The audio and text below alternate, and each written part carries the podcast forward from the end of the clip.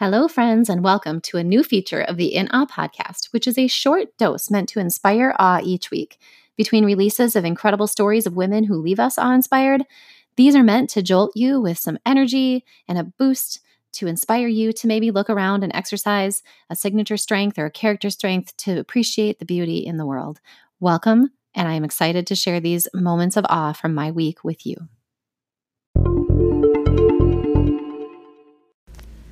On my morning run, a memory surfaced from conversations I once had with a mentor of mine. After sharing a bit about my leadership journey yesterday with a class that Jessica Johnson's teaching, my mind has been churning over those days and the gift of a career of school leadership experience outside of the idol of a title. Though the time period of leading as a teacher leader is now a dash on my resume, there's so much rich experience there with years of wisdom gained before my nameplate told the world I was a school leader. From that time period, I was gifted with some of the best mentors and sponsors of my life.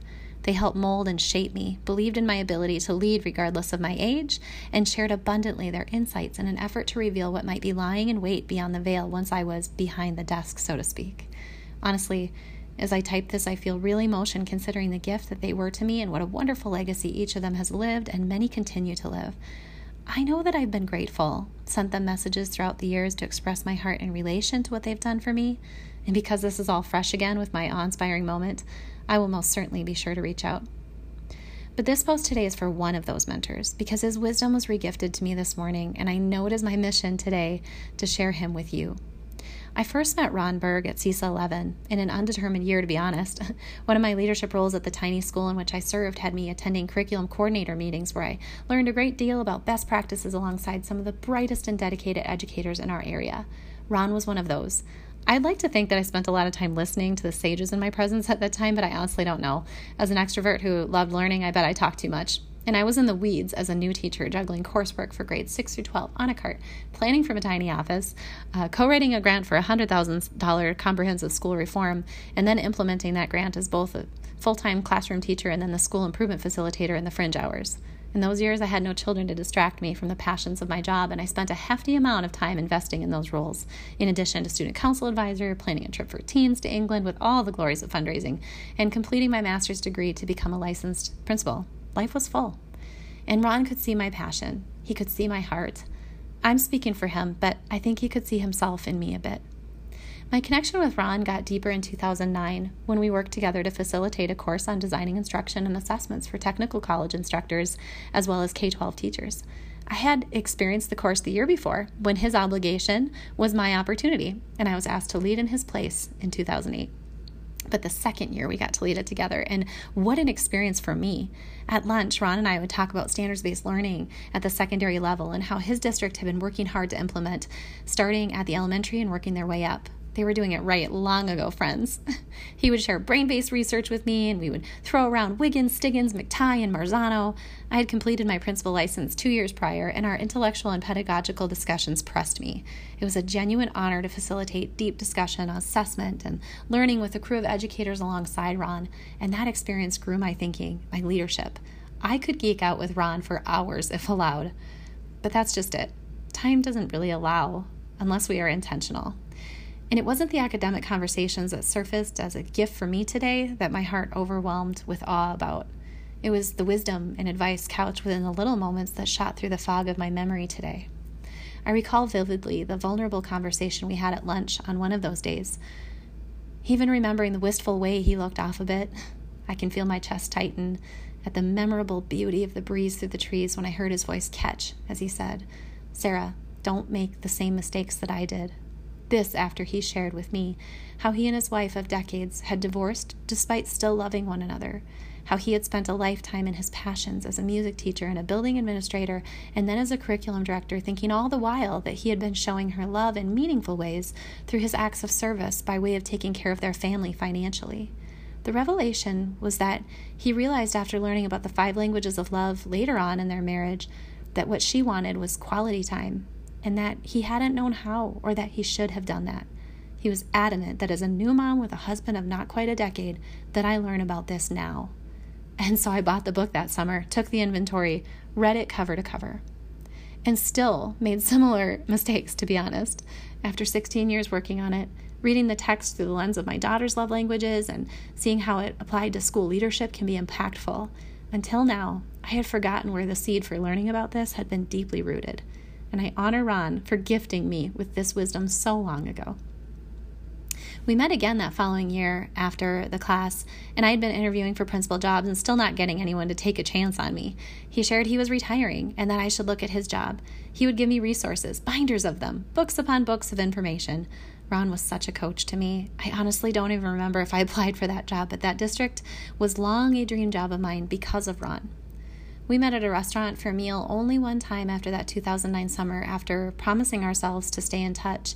He shared with me his fears of retirement. At the age of 63, all he had known was working, leading, serving, learning. To use his terms, he was nervous and excited about what was beyond the curtain. We communicated briefly here and there over the course of a few months after his retirement, him referencing coming to my hometown for Chocolate Fest, which I didn't even know existed, and a promise to connect when he was in town, but it never happened. What Ron and I didn't know at our last meeting was what lay beyond that curtain he referenced was a cancer diagnosis, one I didn't even know about until months after he'd been struggling, and I'd heard about it at a meeting. In April 2011, I interviewed for a principal job, and it was the closest I had come to getting a position. I could feel it that night, and I was afraid. It was a K 12 position in a town of 45 minutes from my home. I had a toddler turning two that month and a baby on the way that I was afraid to reveal, mostly because we had already lost two babies. And also, I wondered could I accept a huge job like that and have a baby in October of the year? No way. But I didn't get that job. It did feed my passion once again to keep refining my leadership. I needed advice and mentorship. So I called Ron. And a woman answered his phone, his daughter. Ron had passed away that morning. My heart bursts open with sadness reliving that moment, but there's so many lessons when I think of it. And know that is why I was to share the experience again. I did have our second daughter that fall, and with the rush of life, the pace of raising two daughters, working full time, and striving, I somehow forgot Ron's advice, his wisdom, honestly, his life message for far too long.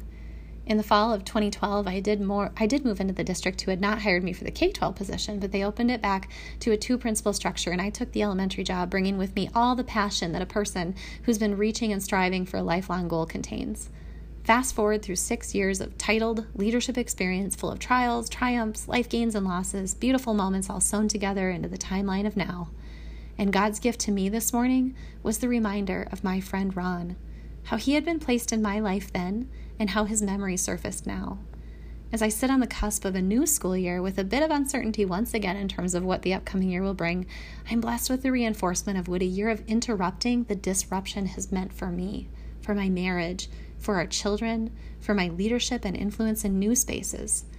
None of us know what is beyond that curtain, but we can be intentional about what is in front of us and live now the way we want to be remembered. I remember Ron's laugh, his smile, his incredible intellect, his love for his children, music, service to school, to church, to educators, his faith. I remember his love of learning, of chocolate, his strong stature. I sit here in awe of the fact that he would pour energies and belief into building my leadership through absolutely no gain of his own. How an unlikely friendship of a man in his 60s and a young woman in her 20s could yield wisdom, influence, and a re gift to anyone hearing this message today. I remember Ron learned to give quality time to others. And may we all be so willing to learn, live, and love in such ways that our light will pop back up in a legacy long after we're gone. And I challenge you, listener, to reach out to the mentors in your own life and thank them for the simple and complex ways in which they've influenced you. And be more like Ron. Mentor someone along the way. The wisdom you share may impact them now or nearly a decade from now. You may never even know where the mission in your message lands. Timing matters little in the scheme of our lives, and our lives are meant to be legacies lived. What will yours be?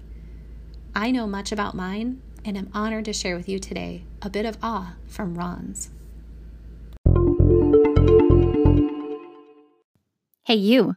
Yeah, I'm talking to you, listener, checking out this Jolt episode hey, I want to see what you're seeing in the world.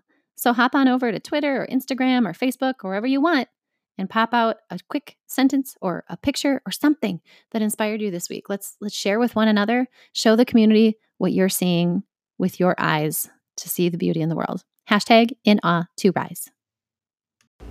Hello, friends, and welcome to this week's episode of Awe Inspiring Moments. This one's to be short and sweet. So, I was reading my devotional this morning, and it was all about how when you listen and you replace uh, whatever your heart is trying to be filled with with the direction from the Holy Spirit, you can push yourself. Um, and in the devotional this morning, it was really about how the individual, when she started running, she the highest she had gone is three miles, and one day she listened and she was pushed to 8.6. And I was shocked by this because this is something that I had experienced before I started reading devotionals and just kind of growing myself uh, spiritually and physically and emotionally in my own running journey. And so that was kind of a surprise moment for me. And then I thought, I'm going to get out there and I am going to be inspired and I'm going to run seven miles today, whatever, wherever He's calling me, I'm going to do this. And so my inspiring moment came in this it is the 4th of July today. We had a wonderful celebration yesterday in our small hometown. My husband and I actually got the girls up on the roof and watched the fireworks from there.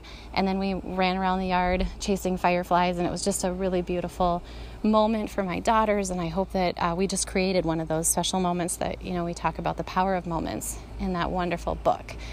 But I just wanted to share today that instead of getting out there and doing seven, I wanted to. My body, my spirit, everything wanted to just run, run, run far and enjoy and rack up those miles today. It was just gorgeous. But instead, I encountered two things. One is that there is a man in our town that I have encountered a few times in this last year, uh, running a little bit later mornings like this. And he was clapping for me and cheering me on in it. And any other day, I might have just let that one pass by and smiled, good morning. But instead, he was a reminder to me today. Um, see, he is a man who has been married twice and he has lost two wives to cancer. How do I know that? Because last time we stopped and talked, and I know that he walks every day for his health, and I also know that he has a healthy respect for runners because he has been a part of the race for the cure, and we have that connection. So there was that. He was a reminder about the pace of life. And then I heard just this strong conviction in my heart to say, turn around and go home. Be with your family. Today is a day of rest. And I struggle with that with my run because as I told you, I wanted to get out there and, and go along and just enjoy my time being outside. But instead, the awe inspiring moment was to remember that we need to slow down, that we need to value the people in our lives while they're here and spend time. So I turned right back around, and though I wanted to round it out to two miles, to four miles, to whatever, I stopped at 1.42. And for me, that's hard, but I did it because I was directed today as a day of rest. And I know that you needed to hear this. I know that there are listeners out there that just need to hear that it's time to set everything else aside, even if you feel passionate and you're trying to grow yourself and become and whatever. We need to look around us at the people in our immediate purview and enjoy them while we have them and cheer one another on to do that. So I hope that you got some inspiration from this moment because I know you needed to hear it, some of you out there. And please share yours at hashtag in. Have a wonderful, restful holiday weekend.